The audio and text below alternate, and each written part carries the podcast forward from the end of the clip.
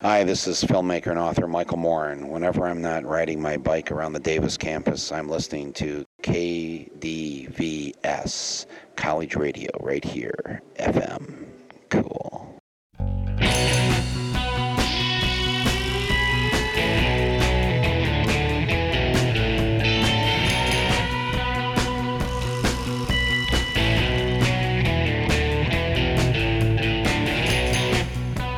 This is Radio Parallax, a slightly different perspective from a slightly different view, with topics that include matters in science, technology, history, politics, current events, and whatever we damn well please. And now the host of Radio Parallax, Douglas Everett. Welcome to the program. We are especially proud to bring you on our second segment today the director of the movie Enron, the smartest guys in the room, one Alexander Gibney. Mr. Gibney previously produced the excellent documentary "The Trials of Henry Kissinger," which we which we told you about some uh, some time back. Uh, we we talked to our media correspondent, our special media correspondent Gary Chu, on last week's program about this documentary.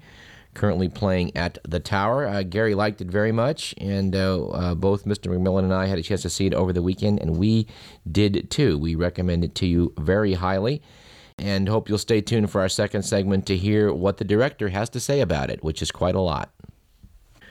Our opening quote for the day comes from George Bernard Shaw, a source of many a good quote. The power of accurate observation is often called cynicism by those who do not have it. We've been accused at times in this program of cynicism. We'd like to think that it's just the power of accurate observation.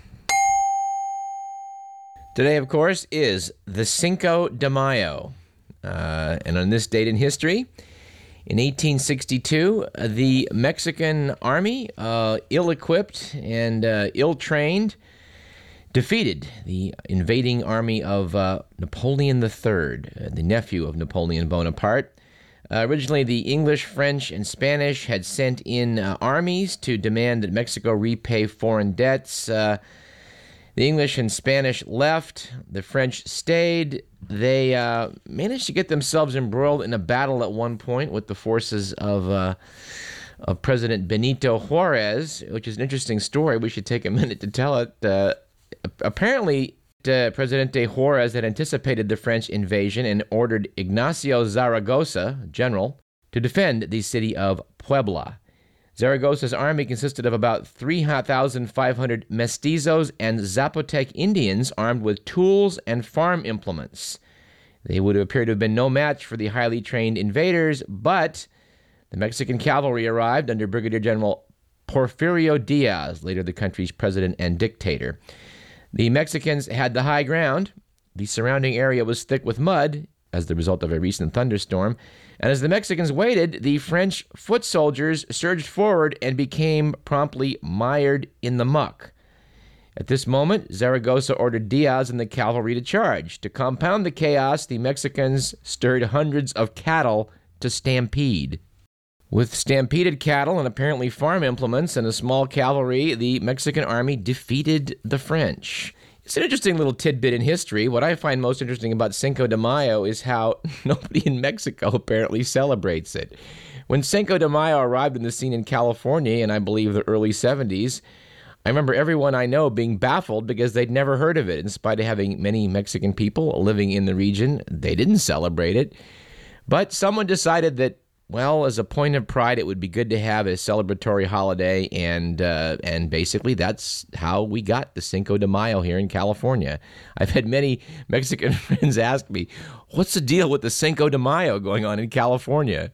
I mean, they know the history, they they know it happened, but it's just it's just it's just it's not celebrated down there. I don't know what the heck. It's a holiday. Go have a margarita, celebrate the the friendship of our of our two great nations, the United States and Mexico, uh, which are still friends, even though the territory that you're in right now, well, used to be Mexico and now is the United States.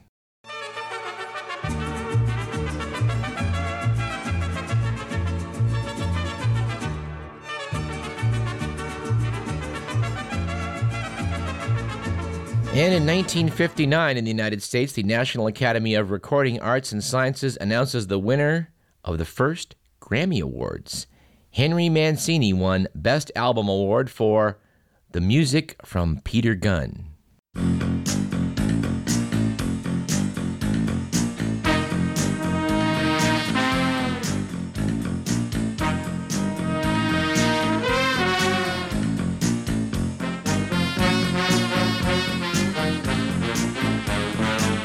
All right, some random statistics. Uh, only 23% of people between the ages of 18 and 29 read a newspaper regularly, according to the Washington Post. A statistic I find worrisome. The average wedding in the U.S. now costs more than $26,000, according to Knight Ridder newspapers. That's a 50% increase since 1990.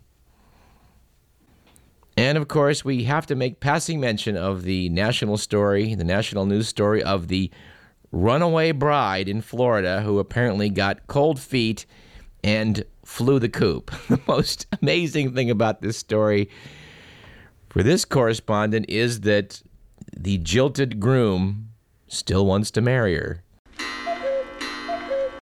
When fate intervenes and lets you know that your bride to be is nuttier than a fruitcake, you should take the clue. Give back the ring. Move on. Forget the wedding. Hello? Love is a strange business. All right, we were sent an email by actually our media correspondent, Gary Chu, a couple weeks back that I thought was worthy of excerpting. This was in regard to events swirling around Rome uh, between, uh, between popes, as it were. According to the article, the almost 120 cardinals from around the world that gathered to choose a successor in the Vatican's Sistine Chapel were stunned and expressed amazement. Cardinal Mahony, the Vatican spokesperson, had this to say We in the conclave are all shocked. We cast our votes using these new electronic voting machines manufactured by the Silvio Berlusconi Corporation, and the results overwhelmingly favored George W. Bush over all the Catholic candidates. From the White House, George Bush uh, said, I'm honored to be the spiritual lighthouse and the very first war pope. I promise evangelical Catholics and Protestants alike that I'll be embroiled in salvation and fair in the performance of my duties which I'm tasked for.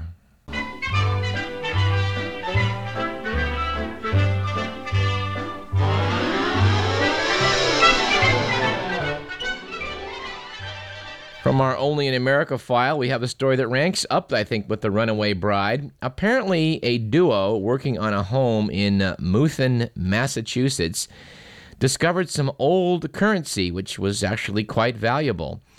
Uh, what the men did was then hid it from the, the person who owned um, the house they were working on and claimed that they dug it up in their backyard. Um, now, apparently, according to the police authorities, uh, the men who said they found 1,800 banknotes and bills dated between 1899 and 1928 would have gotten away with it. Uh, the value of the find is between fifty and seventy-five thousand dollars, but unfortunately, they couldn't resist making several appearances on national television last week. After making these several appearances on national TV, the police noticed that the details of the stories seemed to change with each appearance. The police chief of the town uh, told ABC that uh, the authorities might never have suspected anything had the men not sought publicity. Sometimes wanting to be famous is really the downfall of people. And a uh, woman in Las Vegas who said she'd bitten into a human fingertip in a bowl of Wendy's beef chili uh, was arrested last week. I did note that the coroner said that the finger, complete with a well manicured nail, was, quote, not consistent with an object that had been cooked in chili at 170 degrees for more than three hours, unquote. The woman, Anna Ayala, 39, had a history of suing big companies. Wouldn't you like to go back and see what other companies she sued and what her excuse for, uh, you know, needing a settlement was? I'd like to know that. And the Week magazine uh, this week, uh, disappointing selection, I thought, but I did like the fact that it was a good week for magic tricks. After San Antonio mayoral candidate Julian Castro sent his identical twin brother to appear at a, at a parade while he attended a different campaign event across town. We can't help that we look like each other, said Castro. I love this. Julian Castro has a future in politics. The issue is, is not whether the men look alike, it's whether one guy appearing at a campaign event is misrepresenting himself as someone else. Brilliant sidestepping of the credibility issue, I would say. And um, speaking of credibility, the Sacramento Bee had a guest cartoon on Monday that I took a look at and discovered that sometimes you, you get the news from cartoons. I did not know this. The, uh, the Danziger New York Times Syndicate uh, cartoon showed Ahmed Chalabi over a fallen soldier uh, with the note that Ahmed Chalabi, convicted bank fraud and embezzler who told the Pentagon that there were definitely weapons of mass destruction in Iraq, has been appointed Iraqi oil minister. I hadn't heard this, so I looked it up on the web, and sure enough, after Iraq's new government failed to name a permanent oil minister, the coveted post was given on a temporary basis to Ahmed Chalabi, the repatriated former exile who admitted giving the Bush administration and members of the media false information about Saddam Hussein's weapons program before the, two, before the 2003 invasion. Chalabi a financier by trade, has no experience in the oil industry. An unnamed Iraqi oil executive told Reuters Chalabi won't let go of that oil ministry that easily now that he's finally got what he wants. So think about it. We've lost how many soldiers invading Iraq over false claims of weapons of mass destruction, and the guy who lied has now been named the oil minister of the world's third largest uh, oil reserve holding country, currently occupied U.S. forces who are there because he helped put them there. Apparently, he's making quite a political comeback from the arrest at his house where his computers were seized. we'll continue to follow that story.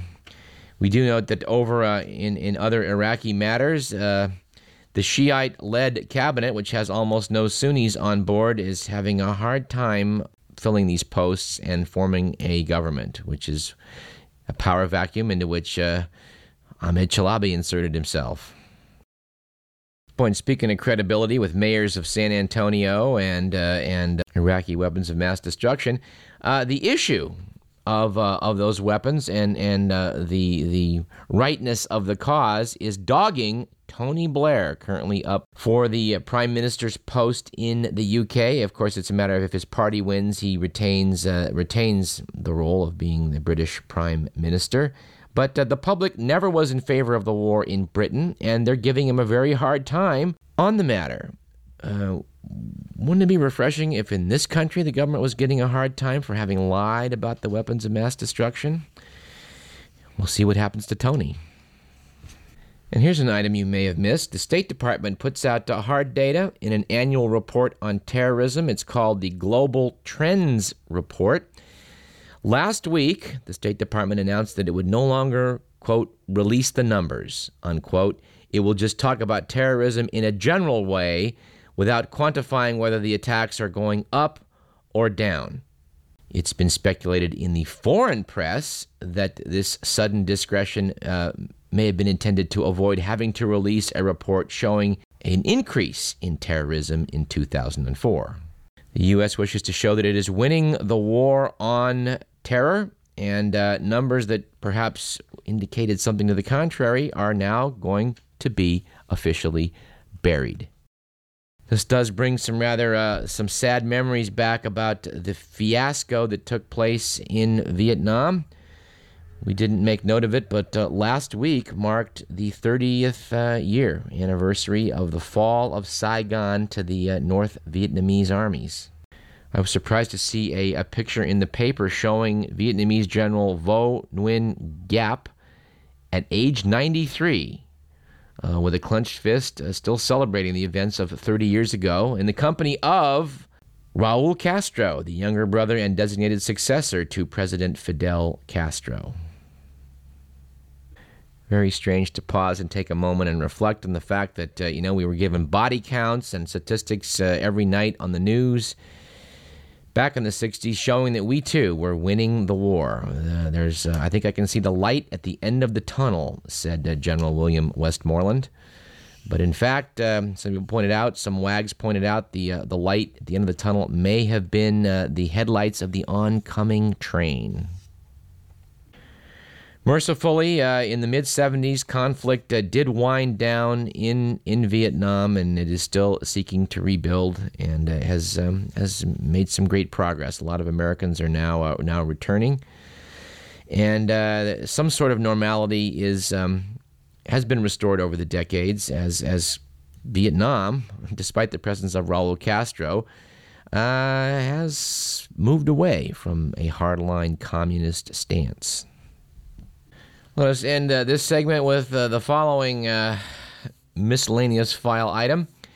The city of Salem, Massachusetts is apparently not completely sold on the idea of a statue being erected honoring the star of the TV show Bewitched. Thousands of tourists flock each year to the Massachusetts city, which was made famous by the witch hysteria of 1692. The TV Land Cable Network apparently wants to erect a nine foot bronze statue in a city park honoring the late Elizabeth Montgomery, who played TV witch Samantha Stevens in the 1960s sitcom. Some residents have pointed out that the statue would be somewhat insensitive. Uh, resident Gene Harrison told the Boston Globe that while Montgomery played a fictional comic witch, those who were condemned to die in, in the Salem witch trials weren't witches at all and got the death penalty. Others have further pointed out that apparently the only connection between the TV show Bewitched and Salem, Massachusetts was a visit to the city by the cast of the show in 1970. But apparently, Civic Booster Mayor Stanley Usovicz strongly supports the statue. He said it would be a fun spot for tourists to stop and have their pictures taken. And he also pointed out that, of course, the statue would be located far from Gallows Hill, where 19 accused witches were hanged in 1692.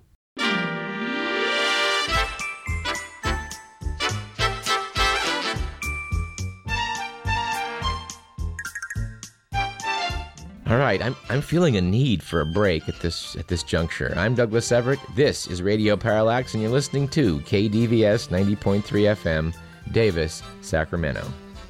And we caution you not to touch the dial because um, we'll be joined in the second segment by the distinguished film documentarian Alex Gibney. We'll talk about his latest effort, Enron, the smartest guys in the room.